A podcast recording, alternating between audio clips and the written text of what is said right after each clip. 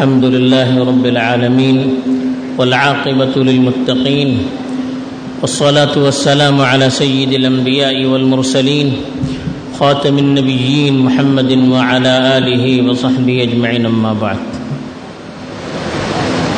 میرے دینی اور ایمانی بھائیوں، بزرگوں اور دوستوں، اللہ تعالی نے قرآن مجید میں اپنی جس صفت کا بار بار تذکرہ کیا ہے۔ وہ ہے رحمت والی صفت۔ اپنے بندوں کو اپنی طرف مائل کرنے کے لیے اور اپنی طرف متوجہ کرنے کے لیے بار بار قرآن مجید میں اپنی رحمت والی صفت کو اللہ تعالیٰ نے بیان کیا ہے۔ دو سو سے زائد مرتبہ اس صفت کی تکرار کی ہے تاکہ بار بار یہ صفت بندوں کے سامنے آتی رہے، ان کے ذہن و دماغ پر دستک دیتی رہے اور پھر بندہ ساری اپنی کمزوریوں اور کوتاہیوں کے باوجود اللہ کی طرف بار بار متوجہ ہوتا رہے۔ اسی لیے اللہ تعالی نے جو دین ساری انسانیت کے لیے اپنے پاک رسول صلی اللہ علیہ وسلم کے واسطے سے اس دنیا میں بھیجا ہے اس دین کے اندر بھی اپنے اس رحمت کے پہلو کو خاص طور پر مقدم رکھا ہے۔ اور اس دین کے سلسلے میں اللہ تعالی نے فرمایا، ما جعل علیکم فی الدین من حرج. کہ تمہارے دین میں اللہ تعالیٰ نے تمہارے لیے کوئی تنگی اور پریشانی نہیں رکھی ہے۔ دوسری جگہ فرمایا، یرید اللہ بکم السر ولا یرید بکم العسر.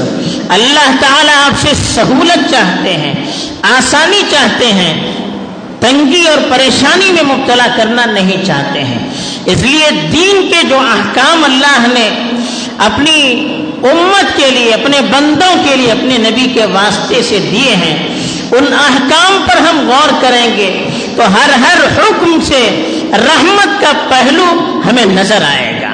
کیونکہ اللہ کا دین ہے، جو خود رحیم ہوگا، جو خود رحمان ہوگا، تو اس کا دین کیسا ہوگا؟ دوسری طرف، اس دین کی نشر و اشاعت کے لیے اپنے جس پیغمبر کو اللہ تعالیٰ نے اس دنیا میں بھیجا اور جس کی تربیت بھی اللہ نے خود کی، جس کی تعلیم و تربیت کا ذمہ اللہ نے خود لیا اس نبی کو تیار کرنے میں بھی اللہ تعالی نے اپنی صفت کو خاص طور پر اپنے پیش نظر رکھا ہے۔ چنانچہ نبی کریم صلی اللہ علیہ وسلم کی زندگی کا ہم مطالعہ کرتے ہیں تو قدم قدم پر ہمیں آپ کی ہر ہر ادا سے، آپ کے ہر ہر عمل سے ہمیں رحمت کا پہلو اجاگر ہوتا ہوا، نمایاں ہوتا ہوا نظر آئے گا۔ اور کیوں نہ ہو؟ اللہ کے رسول صلی اللہ علیہ وسلم ساری انسانیت کے لیے تھے۔ اور ساری انسانیت سب کے مزاج یکساں نہیں ہوتے ہیں۔ سب کی فطرت یکساں نہیں ہوتی۔ سب کے اخلاق یکساں نہیں ہوتے ہیں۔ بلکہ نبی کو ہر نسل کے مطابق اپنا پیغام سامنے رکھنا ہوتا ہے۔ ہر انسان کے اخلاق کو، ہر انسان کی صفت کو اور ہر انسان کے جذبات کو اپنے سامنے رکھنا ہوتا ہے۔ تو اس لیے جب تک جس کو پوری ملت کی قیادت کرنی ہے، اس کے دل میں رحمت اور نرمی کا گوشہ نہیں ہوگا، تو پھر پوری امت کی قیادت کیسے کی جا سکتی ہے؟ اور اس دین کو تو ہمیشہ کے لیے باقی رہنا ہے۔ قیامت تک جو امتیں آئے گی، صحابہ کا ایمان تو بہت بڑا، لیکن جیسے جیسے زمانہ صحابہ کے دور سے، نبی کے دور سے دور ہوتا چلا جائے گا، وہ صفات بھی کم ہوتی چلی جائیں گی اور امت کے ایمان کے اندر بھی کمزوری چلی آتی جائے گی۔ اب ہمارے دور کے جو مسلمان ہیں، اگلے دور کے جو مسلمان ہوں گے، ان کے ایمان کے اندر جو کمزوری ہے، ان کی صفات کے اندر جو کمزوری ہے، ان کے اخلاق کے اندر جو کمزوری ہے، اگر رحمت کی صفت سے اس کو ڈھانکا نہیں جائے، تو پھر ہمارا مومن رہنا مشکل ہو جائے گا۔ تو چونکہ نبی کو ہر زمانے میں رہنا ہے، وما ارسلنا کا اللہ کا فتح تمام انسانیت کے لیے اللہ نے بھیجا ہے۔ تو سب کو اپنے معیار پر لانے کے لیے اللہ تعالیٰ نے نبی کے اندر ایسی صفات رکھی ہے کہ ہر انسان اس صفت سے مستفید ہو سکے۔ جیسے درخت کی ٹہنی ہوتی ہے۔ اگر وہ ٹہنی نرم ہوتی ہے تو آپ جس طرف جھکائیے وہ جھکتی چلی جائے گی۔ اپنی طرف کھینچیے، داہنی طرف لائیے، بائیں طرف لائیے، سامنے طرف لائیے، جہاں آپ لے جائیں گے وہ ٹہنی آپ کے ساتھ مڑتی چلی جائے گی۔ لیکن اگر ٹہنی سخت ہو جائے گی، آپ اپنی طرف کھینچنا چاہیں گے، تو وہ ٹہنی اپنے درخت سے ٹوٹ جائے گی۔ اسی لیے نبی کو نرم رکھا گیا تاکہ سب کے ساتھ آپ کو چلنا آسان ہو جائے۔ چنانچہ ہم قرآن میں اللہ تعالیٰ نے نبی کی جو صفات بیان کی ہے صرف اس پر غور کریں گے۔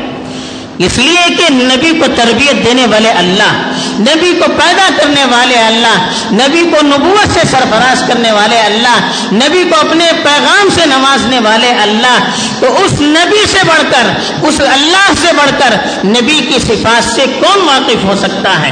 تو اللہ تعالیٰ نے قرآن مجید میں اپنے نبی کے سلسلے میں جن صفات کو بیان کیا ہے، ان صفات پر ہم جب غور کرتے ہیں، تو معلوم ہوتا ہے کہ ساری صفتیں رحمت پر آ کر رکتی ہیں۔ رحمت پر آ کر ساری صفتیں جمع ہو جاتی ہیں۔ چند ایک صفات کا خطبے میں تذکرہ کیا گیا ہے۔ پہلی صفت جو عام طور پر بیان کی جاتی ہے، وما ارسلنا کا اللہ رحمت للعالمین ہم نے آپ کو تمام جہانوں کے لیے رحمت بنا کر بھیجا ہے۔ خالی دنیا کے لیے نہیں، بلکہ اور بھی جتنے جہاں پائے جائیں گے دنیا میں، اور بھی جتنی دنیایں پائی جائیں گی، ان تمام دنیاؤں کے لیے عالموں کے لیے اللہ نے آپ کو نبی بنا کر بھیجا ہے۔ اور جب ظاہر بات ہے سارے عالم کے انسان نہیں بلکہ سارے عالم کے مخلوق، عالم کی تمام مخلوق اللہ کے رسول صلی اللہ علیہ وسلم کی، ان سب کے لیے رحمت ہے۔ چنانچہ جانوروں کے لیے، پرندوں کے لیے، کیڑے مکوڑوں تک کے لیے آپ نے اپنے رحم کے جذبات کا اظہار کیا ہے۔ تفصیل کا یہاں موقع نہیں ہے۔ تو اللہ کی اللہ کے رسول کو تمام جہانوں کے لیے رحمت بنا کر بھیجا۔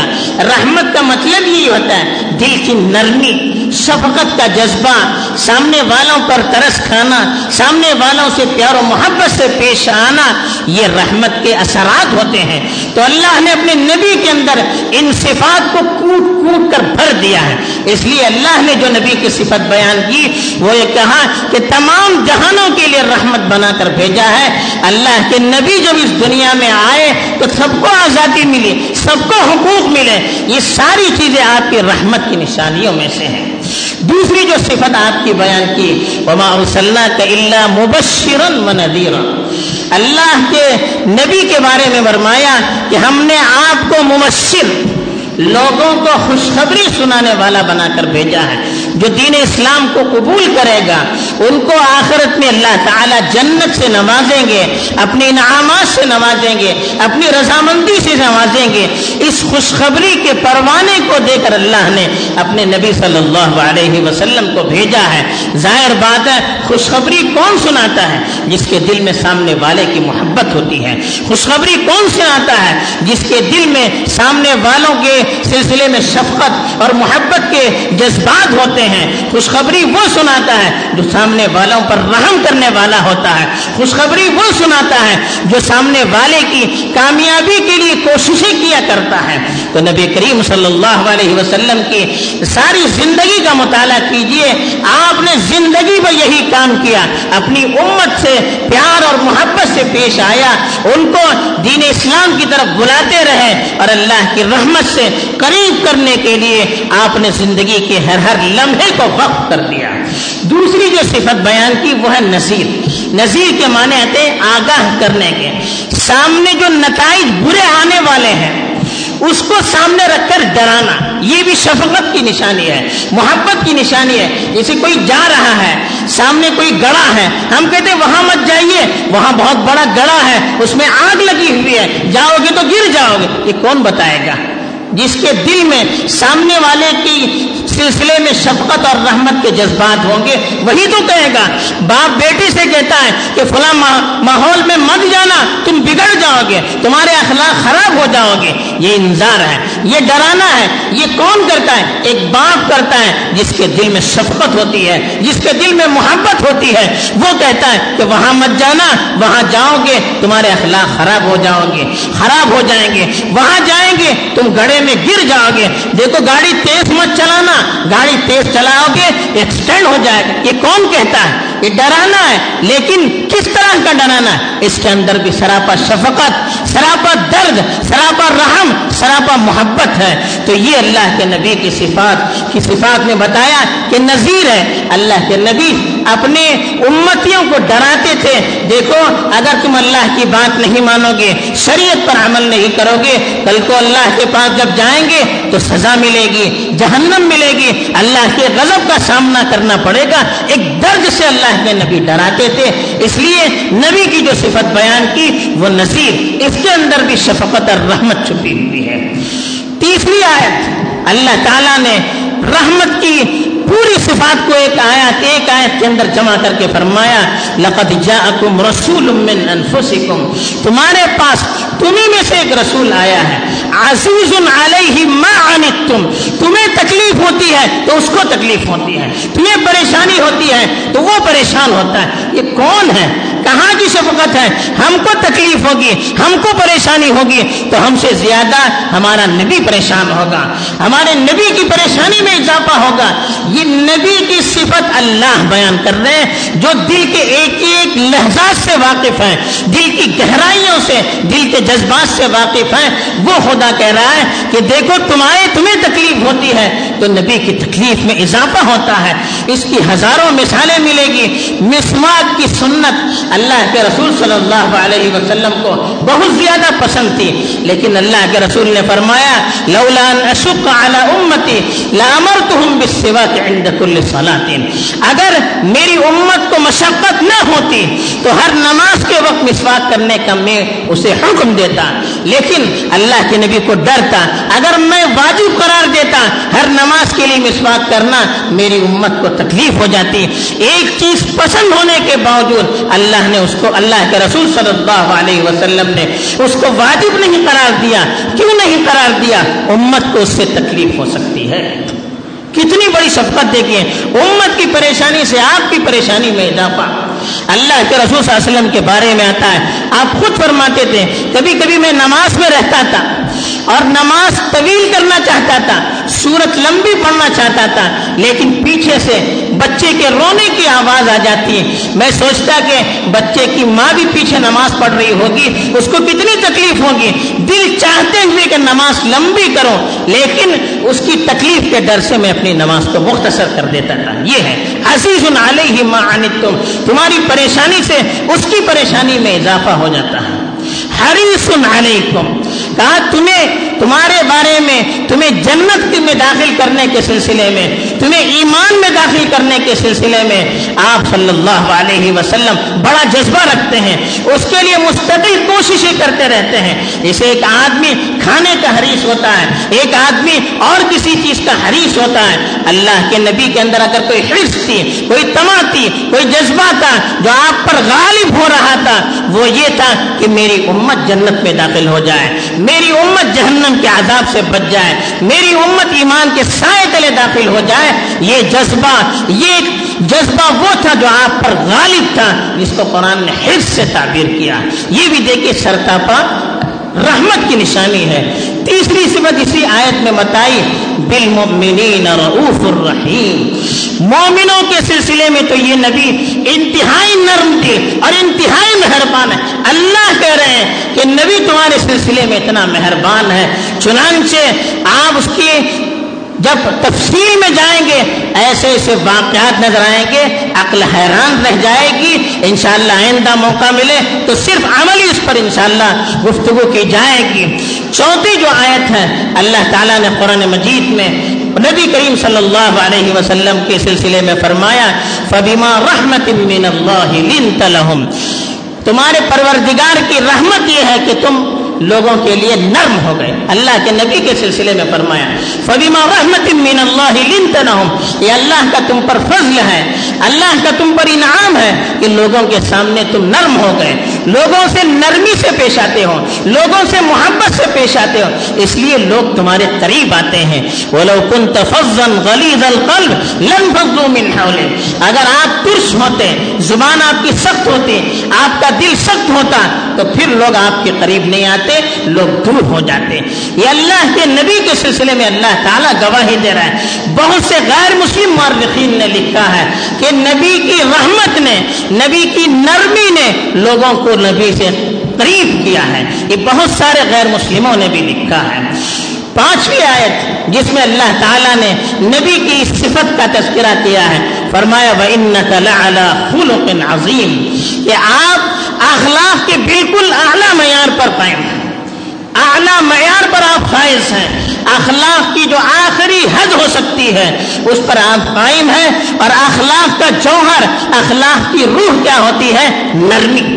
دل کے اندر نرمی جو ہوتی ہے، وہ انسان سے اچھے اعمال کو ظاہر کرتی ہے، اچھی چیزوں کو ظاہر کرتی ہے۔ اچھے اخلاق کا ہونا انسان کے دل کے اندر نرمی کے ہونے کی نشانی ہے۔ ورنہ جو آدمی سخت مزاج والا ہوتا ہے، اس کے اخلاق سے ایسی چیزیں ظاہر ہو جاتی ہیں، جس سے سامنے والے کو تکلیف ہوتی ہے۔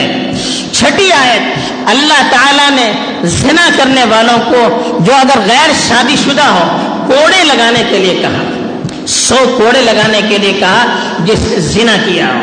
اللہ کے رسول سے کہا کہ ولا تأخذكم بهما رأفة في دين اللہ اللہ کو معلوم تھا، اللہ کے نبی کا دل انتہائی نرم ہے۔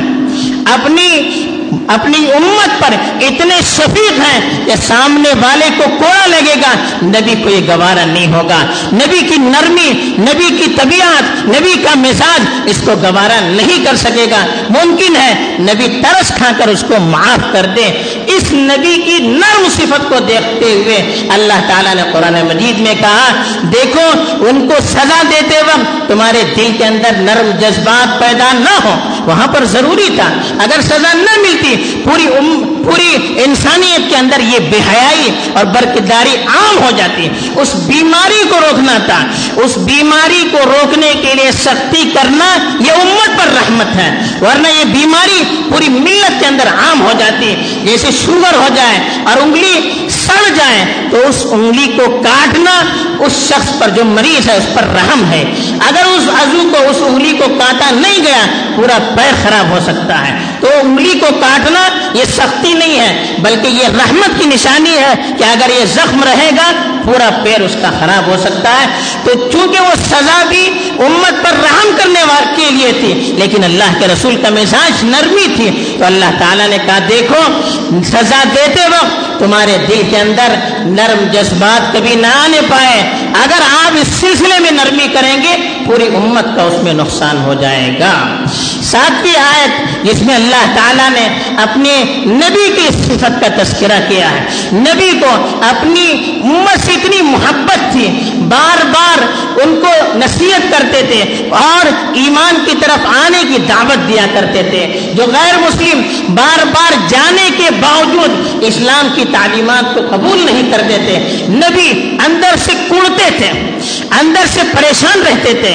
اور ڈر ہو رہا تھا۔ یہی کیفیت رہی۔ نبی کی اپنی قوم کے سلسلے میں یہی تڑپ رہی۔ تو یہ چیز نبی کی زندگی کو ختم کر سکتی ہے۔ تو اللہ تعالیٰ نے قرآن مجید میں روکا، فَلَعَلَّكَ بَاخِعُ نَفْسَكَ عَلَىٰ آثَارِهِمْ إِلَّمْ يُؤْمِنُوا بِهَذَا الْحَدِيثِ أَسَفًا۔ نبی سے کہا کہ آپ کڑ کڑ کر، ان لوگوں کے ایمان نہ لانے پر کڑ کڑ کر آپ اپنی جان دے دیں گے۔ تو اس طرح نہیں کرنا چاہیے۔ یعنی اتنی بھی نرمی نہ کیجیے اتنی بھی شفقت نہ کیجیے کہ آپ کی اس نرمی سے آپ کی جان کو خطرہ لاحق ہو جائے۔ اتنی زیادہ نرمی کے جذبات آپ کے دل کے اندر موجزن تھے کہ اللہ کو آپ سے روکنا پڑا۔ تو اتنی زیادہ اللہ کے رسول صلی اللہ علیہ وسلم کی نرمی تھی اور آپ کی تعلیمات بھی اس کی گواہ ہے قریش کہ ظلم ستم کے بڑھنے پر اللہ کے رسول صلی اللہ علیہ وسلم سے کہا گیا کہ اللہ کے رسول، آپ ان پر لانت کیجیے۔ اللہ کے رسول صلی اللہ علیہ وسلم فرمایا کہ انی لم ابعث لعانا ولكن بعثت رحمتا۔ فرمایا، میں لعنت ملامت کرنے والا بنا کر نہیں بھیجا گیا ہوں۔ میں تو رحمت بنا بھیجا گیا ہوں۔ میں بدعا دیں گا۔ میں بدعا دوں گا اپنی امت کے لیے۔ پھر کیا ہو جائے گا؟ میں بدعا دینے کے لیے لعنت کرنے کے لیے نہیں آیا میں تو رحم کرنے کے لیے آیا میں تو ان کے لیے دعائیں کرنے کے لیے آیا ہوں۔ کتنی قوموں کے بارے میں، قوم میں دوست ایک قبیلہ تھا۔ اس کے سلسلے میں جب آپ سے کہا گیا، بڑی شریر قوم ہے، بڑی سنگل قوم ہے، آپ بدعا کیجیے۔ آپ نے ہاتھ اٹھایا۔ صحابہ نے سوچا، ابھی تو بد دعا کر دیں گے۔ لیکن اللہ کے رسول کی رحمت پر آپ کو قربان ہو جائیے۔ فرمایا اللہ مہدی اوسا اللہ مہدی اوسا۔ یا اللہ، قبیل اوس کو تو ہدایت دے دے، قبیل اوس کو تو ہدایت دے دے۔ کتنی بڑی بات ہے۔ بد دعا کرنے کے لیے کہا جا رہا ہے۔ اور قبیل دوست کے سلسلے میں کہا، اے اللہ، قبیل دوست کو اب ہدایت دیجیے، قبیل دوست کو اب ہدایت دیجیے۔